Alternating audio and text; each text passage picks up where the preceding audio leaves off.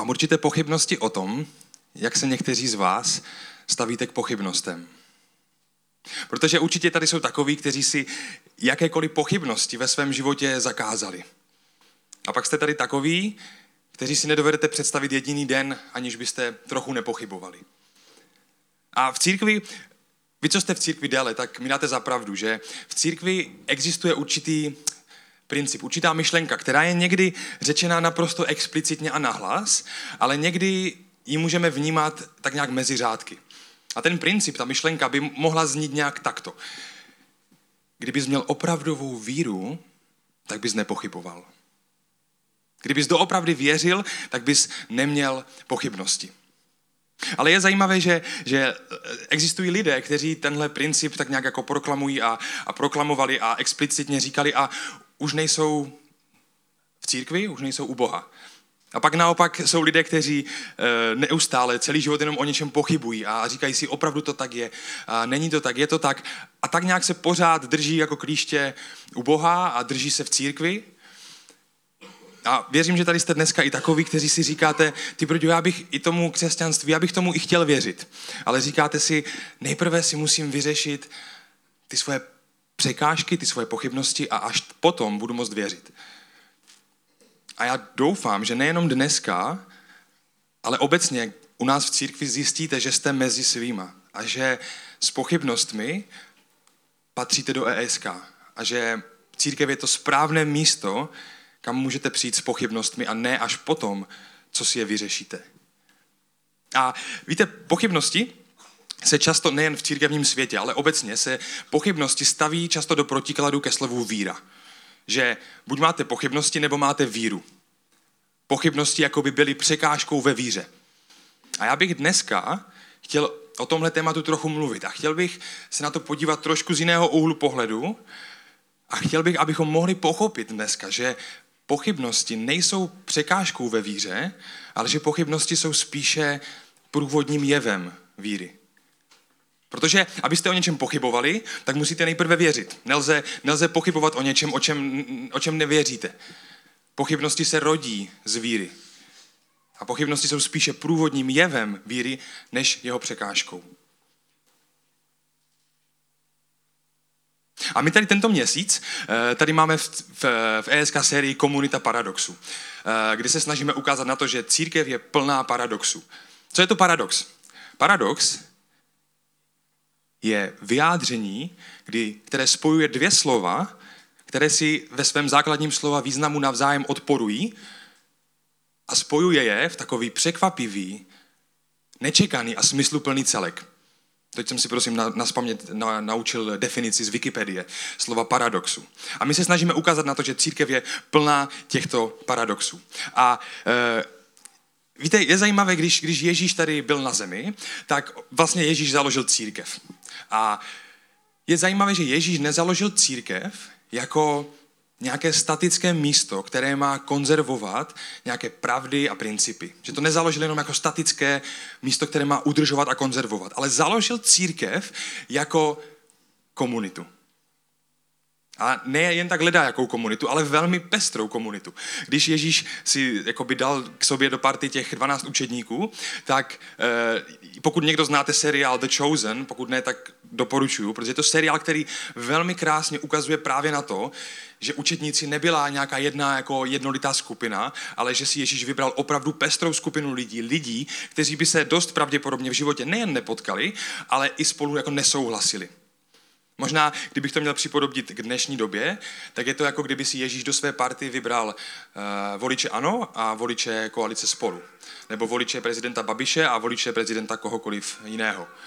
Nebo milovníka očkování, který má čtyři dávky a čeká na pátou a, a odpůrce od, očkování. Takováhle pestrá skupina lidí to byla a to jediné, co je spojovalo, byl Ježíš. A dokázal je rozpohybovat jedním směrem. Ježíš založil církev jako komunitu. A když Ježíš mluvil a dělal zázraky a mluvil k lidem, tak velmi často používal právě paradoxy, kdy spojoval dvě slova, které si navzájem odporují a spojoval je v jeden zajímavý celek. Možná si vzpomenete, že říkal něco jako první budou poslední, nebo kdo chce být největší, ať je nejmenším, nebo kdo chce žít, musí nejprve zemřít, a podobné principy. A já mám pocit, jako kdyby Ježíš chtěl tyhle paradoxy vložit do církve, aby byly součástí fungování církve. Ale je zajímavé, že ty paradoxy nefungují sami o sobě. Když bychom je vytrhli bez kontextu Ježíšova života, tak nedávají smysl a dost pravděpodobně nebudou fungovat. Ale jakoby, jakoby Ježíš vložil do církve, do komunity, tak aby tam fungovali pouze v té komunitě a v souvislosti s Ježíšovým životem. A ono to až jakoby vypadá, jako kdyby Bůh měl radost z toho, že křesťanství není lineární náboženský systém. Že to je něco víc, že to je systém, který bez něj nemůže, nemůže fungovat. Protože křesťanství je o vztahu. O vztahu s Bohem. A vztahy jsou málo kdy lineární záležitost. Protože vztahy jsou o tom, že každý máme nějaké emoce, máme nějaké názory, máme nějaké postoje, máme nějaké nálady, máme nějaký temperament a ty, takhle vztahy na sebe naráží, odráží se, někdy se lámou, někdy je třeba něco spravit. Vztahy jsou dynamická záležitost ve většině případů. Lineární vztah je třeba vztah, jaký mám s bankou teďka. Asi víte, že jsme teď v této ideální době kupovali byt a, a abychom si to mohli dovolit, tak jsme si museli vyřídit hypotéku.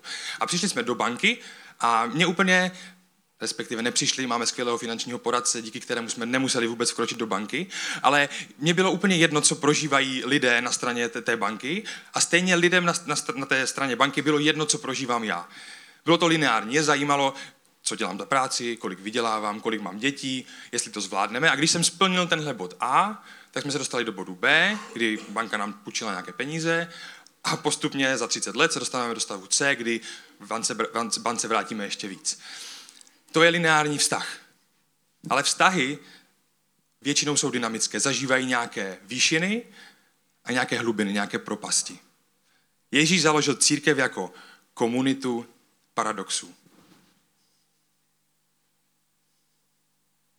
A proto jsme se tenhle měsíc bavili, taťka první neděli mluvil o paradoxu lásky a pravdy, kdy my jako lidé tíhneme často k jedné nebo k druhé.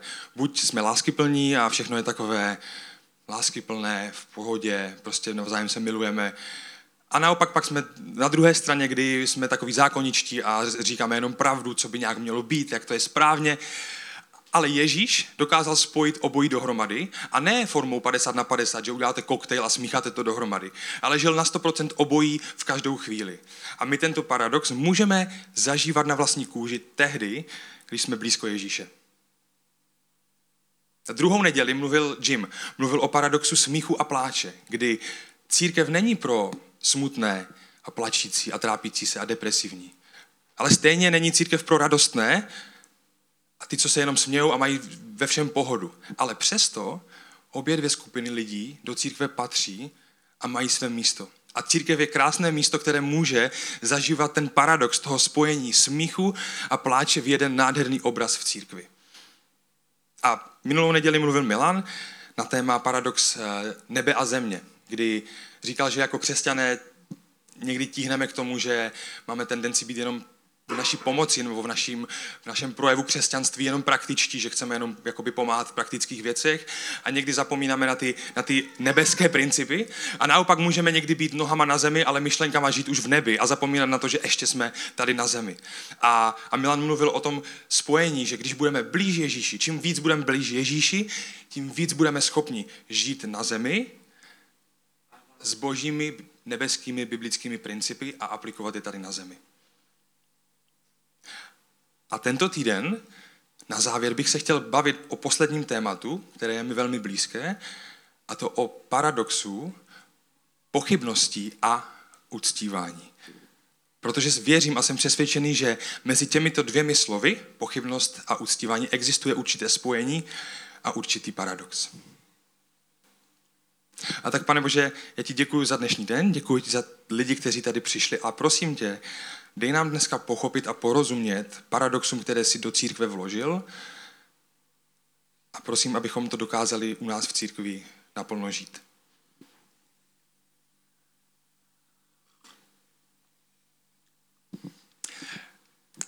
Pojďme se spolu podívat na jeden uh, biblický text, který je velmi známý, uh, většina z vás ho zná, ale je to takový ten jeden z těch biblických textů, které když čteme rychle, respektive ona je to poslední kapitola a poslední kapitoly většinou máme tendence ukončovat trošku dřív a, a číst je rychleji, tak můžeme přehlídnout jeden velmi zajímavý, ale pro dnešní téma důležitý detail.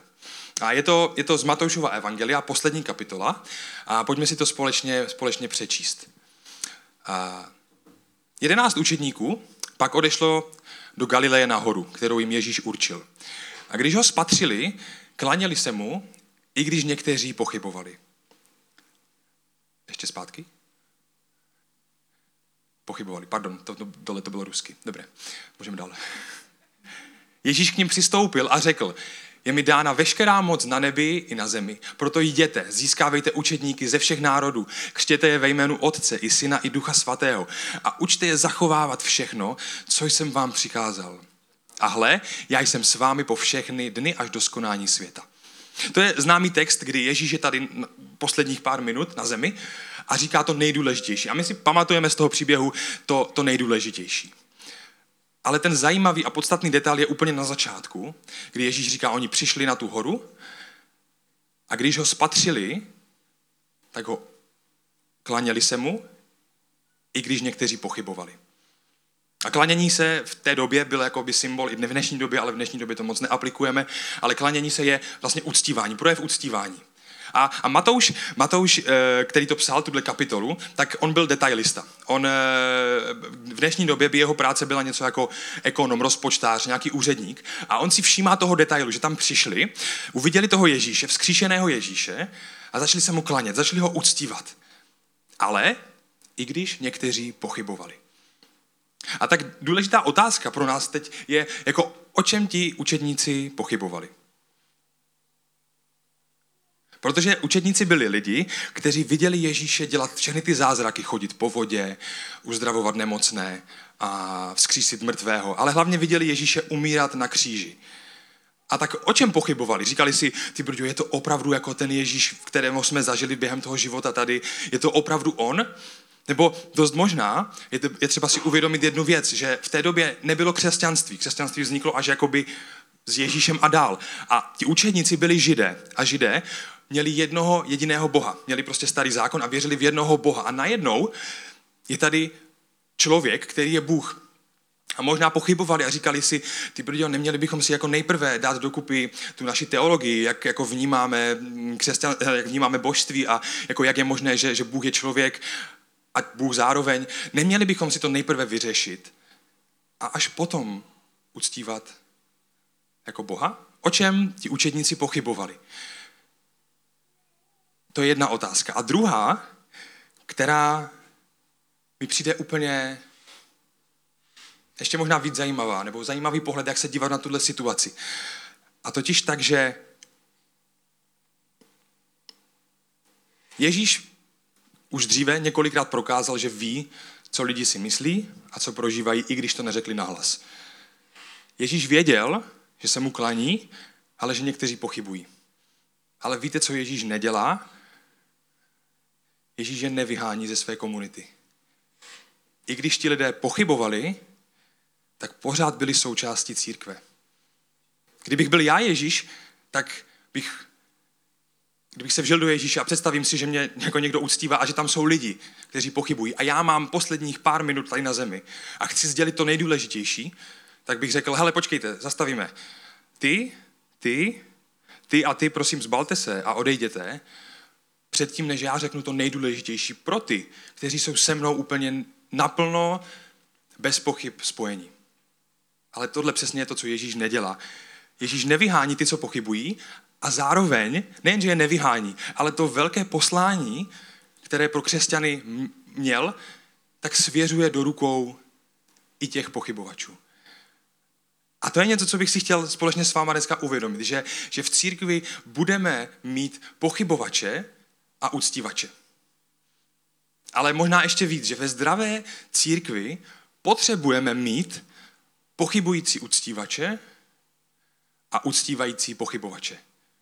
Protože co když naše snaha o vyřešení všech našich pochybností je jenom dobře maskovaná touha mít věci pod kontrolou a A jsme zase zpátky u toho lineárního myšlení, že nejprve si splním bod A a pak se dostanu do bodu B. A já chci mít pevný základ víry, ale to neznamená, že musím mít ve všem jasno. Protože když bych měl ve všem jasno, tak se uzavírám vůči všemu novému. Ale apoštol Pavel jasně mluví o tom, že my tady na zemi poznáváme jenom částečně. Že tady na zemi nebudeme znát odpověď na všechno a prostě tady na zemi my nejsme u cíle. Já chci mít pevný základ víry, ale to neznamená, že musím mít ve všem jasno.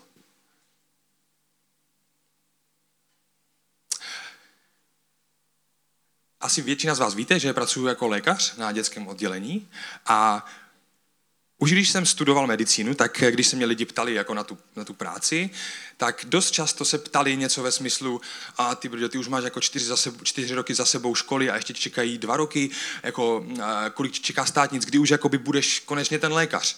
A když jsem se stal tím lékařem s titulem, tak se mě lidi ptají, jo, vy tam máte ještě nějaké ty atestace, že? To znamená, kdy už jako budeš to mít za sebou, kdy už konečně budeš ten hotový lékař. A já si vždycky v hlavě jakoby říkám, já tady na zemi nebudu hotový lékař. Nepřijde moment, ve kterém si řeknu, tak a teď už stačí. Někteří lékaři to tak mají, ale já to tak nechci, protože ve chvíli, kdybych si řekl, že teď už mi to stačí, tak se stávám špatným lékařem. Já tady na zemi se chci neustále vzdělávat a chci ve svých šedesáti a třeba i sedmdesáti, i když už budu v důchodu, tak se chci vzdělávat, protože medicína je krásná a neustále se někam posouvá. A víte, my máme na, na našem oddělení primářku, která je mi, a teď to neříkám, abych dostal vyšší osobní ohodnocení, ale, ale která je skvělá a která je mi obrovským vzorem v tom, jaká je jako lékařka. Ona je totiž neskutečně chytrá a neskutečně má neskutečně mnoho zkušeností. A vždycky, když řešíme nějaké dítě, které má nějaký problém, tak vy doslova můžete vidět na jejím, na jejím obličeji, že přemýšlí. Protože jí začnou kmitat oči zprava doleva, takhle, trvá to pět šest vteřin a potom ona vysype seznam jakoby myšlenek. Pojďme udělat tohle, tohle vyšetření, pozítří uděláme tohle, možná zjistíme toto. Mohlo by to být toto, ale toto to pravděpodobně nebude. A prostě vysype seznam věcí a principů nebo seznam nápadů toho, co dělat dál. Ale to neznamená, že má ve všem jasno. Ona poměrně často říká, já nevím, tohle jako nevím, co to teďkom bude, pojďme udělat toto a třeba se někam posuneme. Ale já nevím. Ona má obrovské množství zkušeností, je neskutečně chytrá, ale pořád čte články a pořád se vzdělává. A tak ona je mi velkým vzorem v tom, jaký chci být lékař, ale je mi i vzorem v tom, jaký chci být jako křesťan.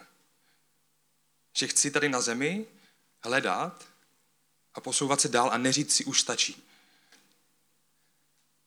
Tady na zemi poznáváme pouze částečně.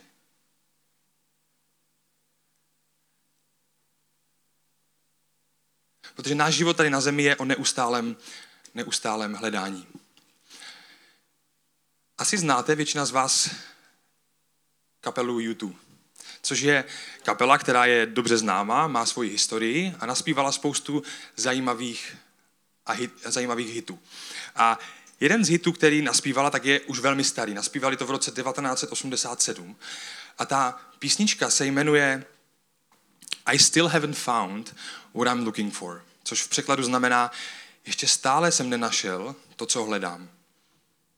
A když to jako křesťané slyšíme, ten název té písničky, tak si můžeme říkat, ty brďo, jako s vírou těch, těch lidí, těch členů té kapely, to, to není nic moc, protože oni ještě stále nenašli to, co hledají. A to navzdory tomu, že tam je třetí sloka, ve které se zpívá I believe in the kingdom come, then all the colors will bleed into one, will bleed into one. But yes, I'm still running.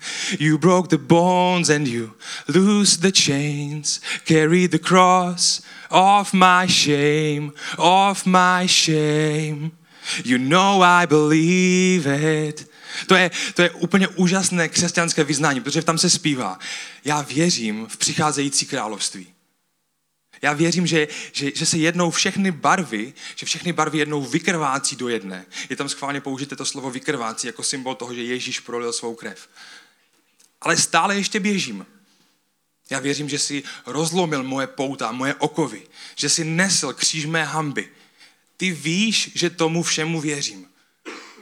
To je krásné křesťanské vyznání a uctívání. Ale hned potom přichází refrén, kde se zpívá But I still haven't found what I'm looking for. Ale stále jsem ještě nenašel to, co hledám. Stále mám pochybnosti. Stále jsem na cestě. A to je pro mě ten obraz toho uctívání a pochybnosti, ten paradox, kdy to můžeme zažívat současně. A když se vžiju do, do, do života těch učedníků, co byli na té hoře, tak, tak si říkám, že, že dost možná si, si broukali právě tuhle písničku. I still haven't found what I'm looking for. A tato píseň nám jako křesťanům není někdy úplně příjemná, protože nám narušuje tu naši představu jistoty. Že máme, že, že víme, že máme představu, že víme. Ale on ten, on ten text je dost pravděpodobně mnohem víc bibličtí, biblický, než si myslíme. Protože apoštol Pavel ve listu Filipským píše tady tento text. Chci ho znát, znát moc jeho vzkříšení i účast na jeho utrpení. Chci se s ním stotožnit i v jeho smrti, abych ať už jakkoliv dospěl ke vzkříšení z mrtvých. Ne, že bych už toho dosáhl, anebo už byl dokonalý, ale ženu se vpřed, abych přece jen uchvátil to, k čemu jsem byl uchvácen Kristem Ježíšem. Nemyslím si, bratři, že bych to už získal, ale jde mi jen o jedno. Zapomínaje na to, co je přede mnou, vztahuji se k tomu, zapomínaje, co je za mnou, vztahuji se k tomu, co je přede mnou. Ženu se k cíli, k vítězné odměně Božího nebeského povolání v Kristu Ježíši. Pochybnosti nejsou opakem víry. Víte, co je opakem pochybností? Opakem pochybností je lhostejnost. To, že vám je to jedno, to, že vám na tom nezáleží. Pochybnosti ukazují to, že vám to jedno není, že nad tím musíte dumat a přemýšlet. A zpívat s vděčností upřímně, že Ježíš rozlomil naše okovy a nesl kříž naší hanby, ale současně mít pochybnosti a nemít ve všem jasno, je a vždycky bude principem opravdového křesťanství.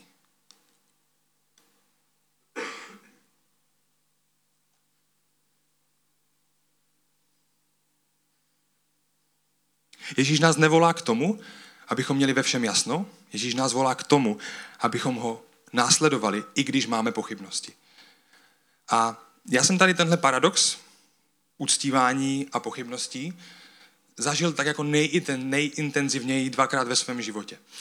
Ta první situace byla z mého období, které je už asi pět let zpátky, kdy já jsem z ničeho nic, bez jakýchkoliv příprav, navzdory tomu, že jsem přirozeně velmi radostný člověk, jsem začal prožívat úzkosti a strachy a nejhorší na tom bylo, že já jsem nevěděl, odkud to přichází a nevěděl jsem tudíž, co mám dělat, aby to odešlo. Prostě jsem seděl a žil a v hlavě jsem prožíval neskutečné úzkosti. Pamatuju si jeden večer, kdy jsem si říkal, jaké by to asi bylo, kdybych se ráno neprobudil. A říkal jsem si, že by to bylo lepší, než to, co zažívám teďka. A v tomhle období jsem velmi často zpíval jednu písničku, od kterou složil Jakub Píbal.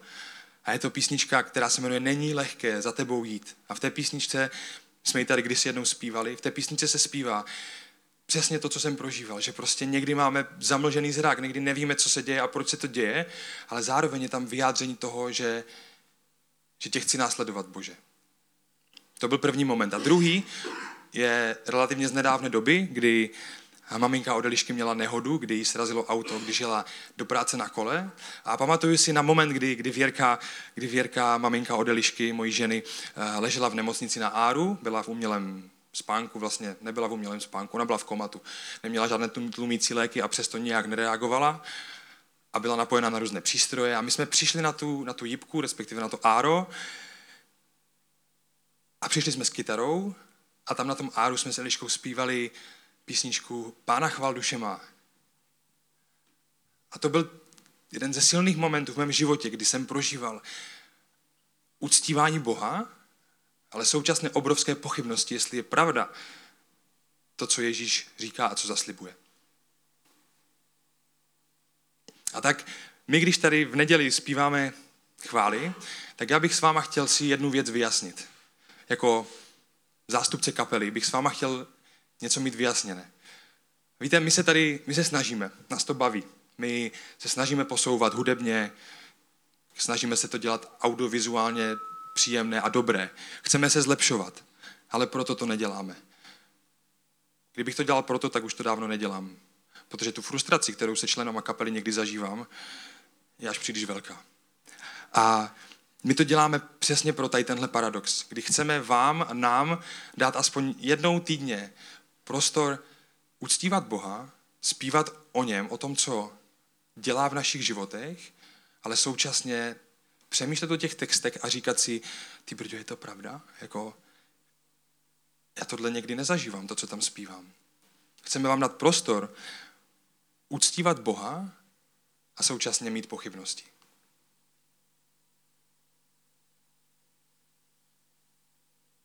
Protože křesťanství není o pravdě. Respektive křesťanství není jenom o pravdě. Ježíš o sobě neřekl, že je pravda. Ježíš o sobě řekl, já jsem ta cesta, pravda i život. Je velmi zajímavé, že Ježíš strká pravdu mezi dvě slova, mezi cestu a život. Jakoby Ježíš tím chtěl říct, ano, já jsem ta správná cesta, já jsem pravda, ale já vím, že jste tady na zemi na cestě. Já vím, že cesty jsou klikaté a někdy stoupají a někdy máte krásný výhled a někdy jste v dolině. Jste na cestě. A to je opravdový život, když moji pravdu, to, kým jsem, budete reálně žít a nebudete se přetvařovat, že je všechno v pohodě. Křesťanství je dynamická záležitost. A my v církvi potřebujeme mít uctívající pochybovače a pochybující uctívače.